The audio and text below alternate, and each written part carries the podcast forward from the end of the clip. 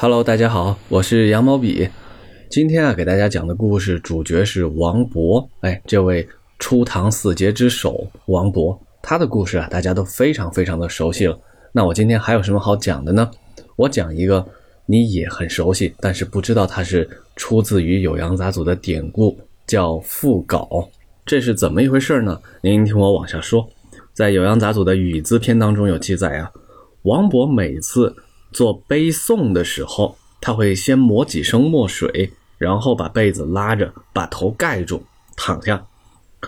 过了一会儿之后啊，突然就哎从床上弹起来，一口气一气呵成的撰写完这篇文章，根本就不用修改。哎，文章啊，当然都是传世佳作，都是精品。当时人们就说，王勃躺在那儿啊，用被子蒙住头的时候，其实是在肚子里打草稿呢。这个就被称为。副稿，打副稿这个词儿啊，是咱们现在日常生活中也经常会说到的一个词语。哎，某人写论文写不出来，某人写报告写不出来，自己先在那儿酝酿酝酿，被称为打副稿。这个典故呢，就出自于《酉阳杂俎语资篇》记载的王勃故事。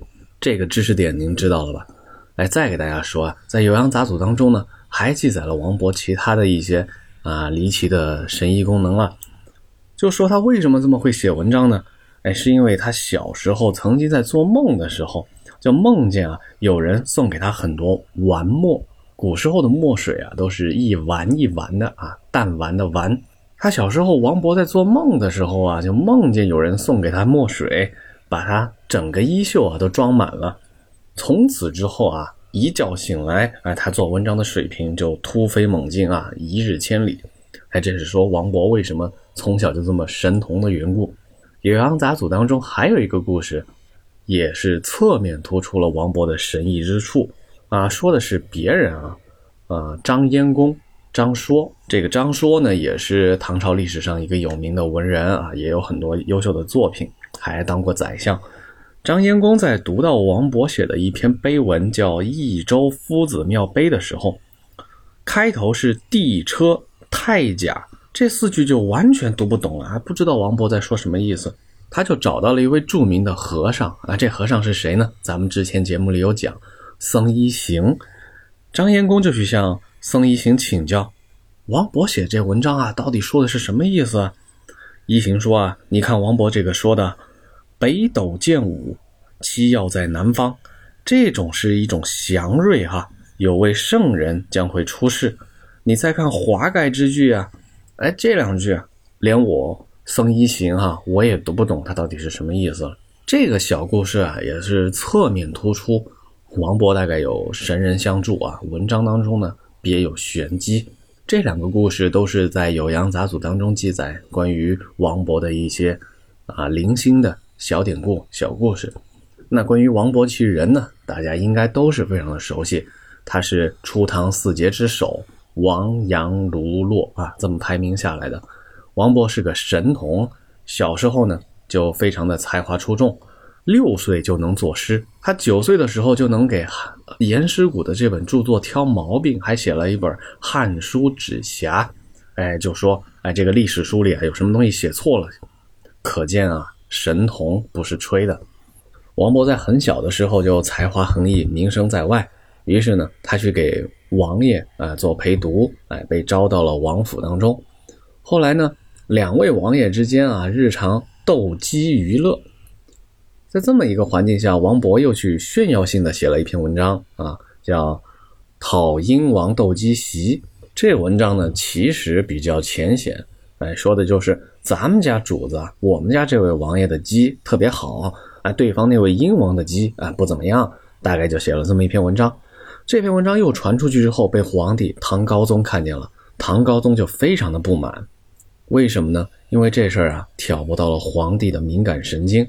从唐太宗玄武门之变到唐高宗上位啊，贞观年间啊，也有这个太子与诸王之间的纷争。现在呢，这个小小的王府编修王勃又写了这么一篇文章，他是不是在挑拨我这几个儿子之间的不和呢？皇帝看了很不高兴，就把王勃贬出去了。这时候王勃才十几岁啊，他贬出去之后呢，啊就游历四川，后来呢，王勃回到长安，哎，又当上了官，但是没当多久呢，又犯错，再被贬。这个时候，二十出头的王勃啊，已经是这个看淡了人生疾苦哈。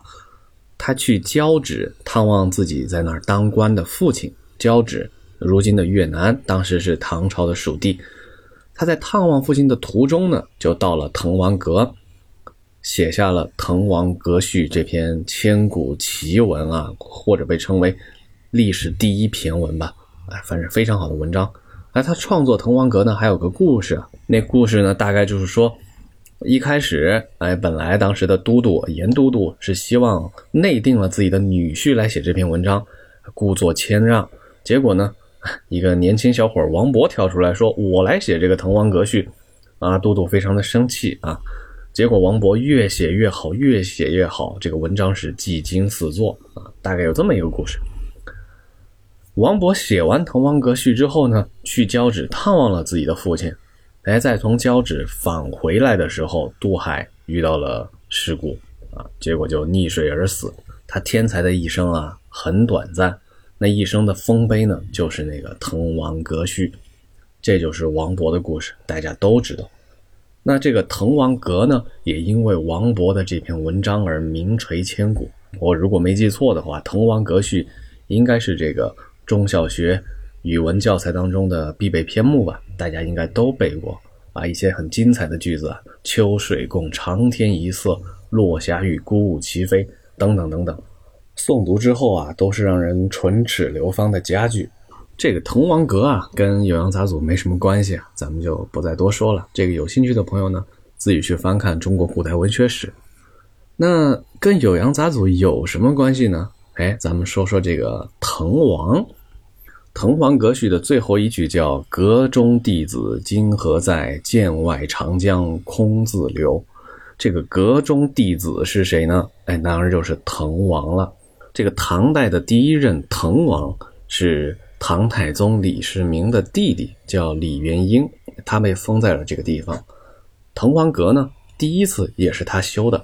王勃撰写《滕王阁序》的时候啊，那个时候的滕王阁啊，啊已经因为事故毁坏了，又重修了一次。重修之后呢，才有王勃去作序这回事儿。最早的这位滕王啊，他可是不一般，他是历史有名的大画家。有一句诗叫“内中数日无呼唤，传得滕王蛱蝶图”，有什么意思呢？就说这个滕王特别会作画，而且他作画的技艺啊非常不一般。他擅长做蝶图、蝴蝶画。是什么意思呢？是画蝴蝶吗？不是，是用蝴蝶的翅膀把它撕下来之后呢，拼贴成画。这个技术是当世一绝，简直被称为奇葩啊！奇葩，咱们取好的那意思哈，不取当代的这个啊，形容人很奇怪的这个意思。这个李元婴上画画呢，在唐代的人们的那些笔记小说里啊啊都提到过啊，都说李元婴上画啊，历代的名画录啊是一本。收载唐代画家比较完备的书籍里边也提到了这个说法，但是在新旧唐书两本正史当中，关于李元婴这位滕王的本传当中呢，没有提到滕王会画画，但是其他的啊唐代的另外一些人啊都说他会画画，无论是大夫还是民间啊，都说滕王画滕王的叠图那可是天下一绝，但是事情又奇怪了。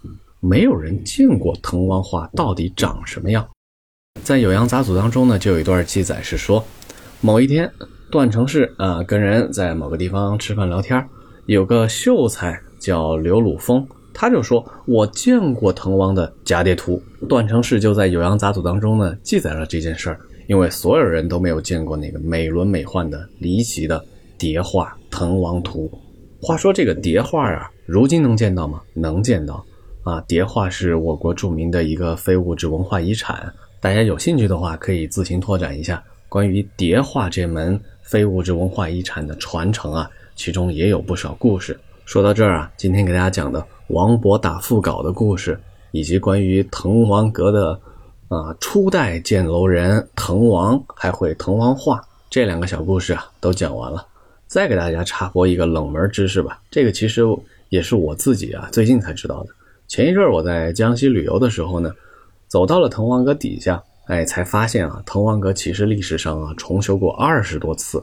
现在我们看到滕王阁呢，跟当年啊滕皇李元婴的滕滕王阁不是一回事儿啊，跟王勃的滕王阁也不是一回事儿。滕王阁重修了二十多次，次次不同，而我们记忆中的文化当中的那个滕王阁，却伴随着王勃的一篇序文而永久传世。那变与不变，到底该怎么来衡量呢？好了，今天的故事呢就讲到这里。我是羊毛笔，咱们下集再见。